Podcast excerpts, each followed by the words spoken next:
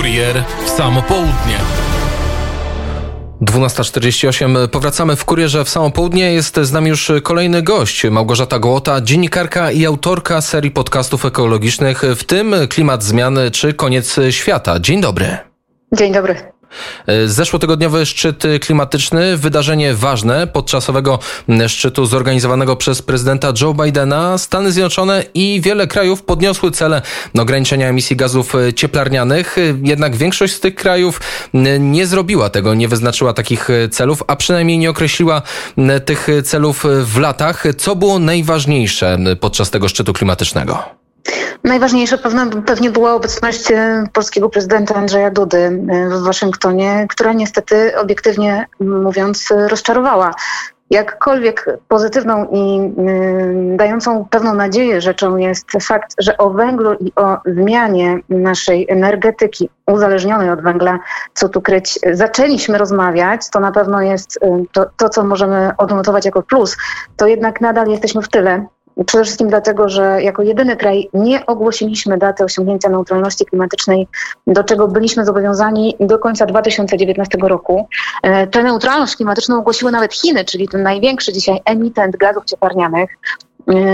No i to, to martwi, to faktycznie martwi, bo prezydent Duda co prawda mówi o pewnych zmianach, które mają w naszej energetyce nastąpić, ale to nie takie zmiany, które moglibyśmy oczekiwać, bo zastępowanie e, węgla e, gazem, który też jest paliwem kopalnym, jest absolutnie czymś, do czego nie dążymy. To mogłaby być, mogłoby być coś, co jest przejściowe, ale na pewno nie e, finalny niefinalnym efektem transformacji energetycznej. Nie tego potrzebuje świat, nie tego potrzebuje Polska. Dziś polska energetyka w 89, o ile się nie mylę, procentach oparta jest na węglu. Ciężko zrobić taką szybką zmianę, choć zapowiadana ona jest. Prezydent Duda zapowiedział, że do 40 roku 70% y, energii będzie uzyskiwane z, z, ze słońca, z powietrza, z energii elektrowni morskich. W takim razie, ale nie mamy konkretnych dat, jeżeli chodzi o no, zupełne, y, zupełne wycofanie się z tych do zeroemisyjnych źródeł. Polska jako jeden z, jedyny z 40 krajów nie podała takiej daty? Tak, Polska jako jedyny kraj nie podała y, do dziś daty osiągnięcia neutralności klimatycznej y, i to jest, tak jak mówię, to jest faktycznie niepokojące, bo nawet Węgry, nawet Chiny, Korea, Wielka Brytania to, to nie jest kwestia tylko bogatej Skandynawii, powiedzmy, która jak zawsze przodowała w tym eko-wyścigu. To jest kwestia wielu innych krajów, które również były w znacznej mierze uzależnione od węgla. Może nie tak jak Polska, ale to też nie było tak, że one były gotowe i mm, właściwie tylko czekały na jeden maleńki impuls i, i, i, ruszyła, ruszyła inwestycja w odnawialne źródła energii. I to, co powiedziałeś, jest prawdą oczywiście. To nie jest prosty proces, to nie jest e, proces, który da się przeprowadzić błyskawicznie, natomiast ten proces jest jak najbardziej realny. Wiele raportów powstało, które jasno pokazują, że przy odpowiednim podejściu do energetyki, do transformacji energetycznej, e, Polska na tym może nie, nie stracić. W ogóle właściwie niczego nie możemy stracić, możemy tylko zyskać. Po pierwsze dlatego, że przy takich inwestycjach, jakie czynimy w tej chwili w sektor węglowy, mówię tu o subsydiach kierowanych w stronę kopalni, e, gdybyśmy te same środki kierowali w startupy czy w rozwój odnawialnych źródeł energii, bylibyśmy w stanie wygenerować około 300 tysięcy nowych miejsc pracy. Czyli ta obawa rządzących e, o to, co zrobimy z górnikami, to znaczy górnicy... No, Czyli no, górnicy, do startup, górnicy do startupów? Tak, górnicy do startupów, ale górnicy to jest też, ja rozmawiałam też po szczycie z, z wieloma ekspertami, którzy, e, którzy również obserwowali tutaj mniejsze lub większe nadzieje, że byli związane z wystąpieniem Andrzeja Dudy. I bardzo dużo jest takich głosów płynących też ze Śląska, że górnicy to nie jest tak, jak nam, nam się wydaje, że to są tacy ludzie, którzy kompletnie nic innego nie potrafią, tylko chodzą tym kinofem i, i tłuką tam w, te, w tej kopalni, żeby ten węgiel wydobyć. To są ludzie, którzy mają wiele innych umiejętności i przy odrobinie wsparcia bo to jest oczywiście bardzo ważne, żeby ich nie zostawiać na lodzie i, i, nie rzucać haseł, słuchajcie, zamykamy kopalnię, weźcie, znajdźcie sobie coś innego do pracy, inne sobie e, zajęcie zarobkowe zorganizujcie. Tak nie powinniśmy działać, natomiast powinniśmy przedstawić ofertę alternatywną dla pracy w kopalni i tą ofertę mogłyby wygenerować e, inwestycje w odnawialne źródła energii, w sektor odnawialnych źródeł energii. Między innymi ubiegłoroczny raport McKinsey y, jasno to mówi. Polska jest w stanie, Polska ma zasoby do tego, żeby osiągnąć neutralność klimatyczną. Co więcej, o czym mówił między innymi dr Andrzej Kasymberg niedawno, e, gdybyśmy włączyli się w ten wyścig które teraz bardzo dynamicznie się zaczyna, bo mm, o tym też świadczy chociażby mm, deklaracja złożona przez Chiny, czyli my Chińczycy osiągniemy neutralność klimatyczną. Co prawda do 2060, no ale to jest ogromna gospodarka, więc tutaj też troszkę inaczej na to patrzymy.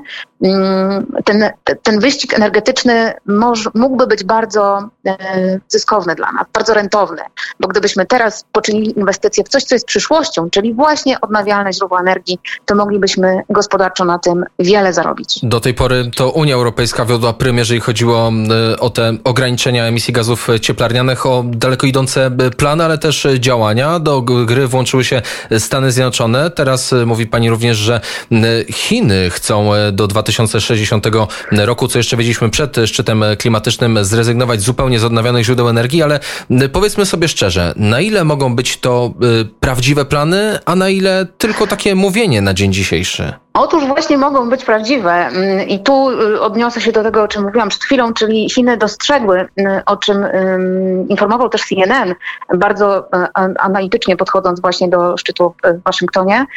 Chiny dostrzegły zyski.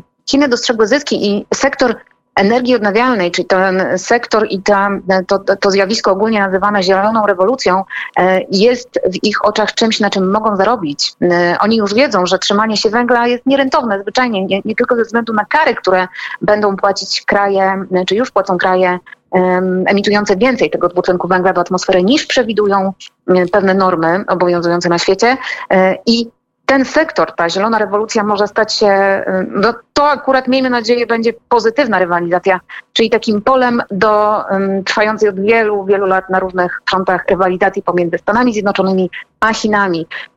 W Chinach niedawno byli reprezentanci administracji Joe Bidena, którzy negocjowali wiele kwestii, między innymi właśnie tą zieloną rewolucję.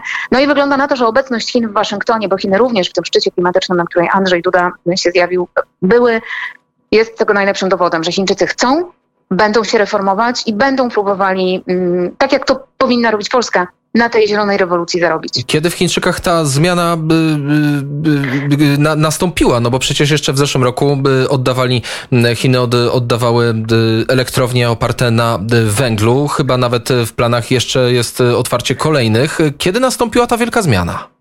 Chiny datę neutralności, czy tej osiągnięcia tej neutralności klimatycznej ogłosiły y, jeszcze we wrześniu ubiegłego roku.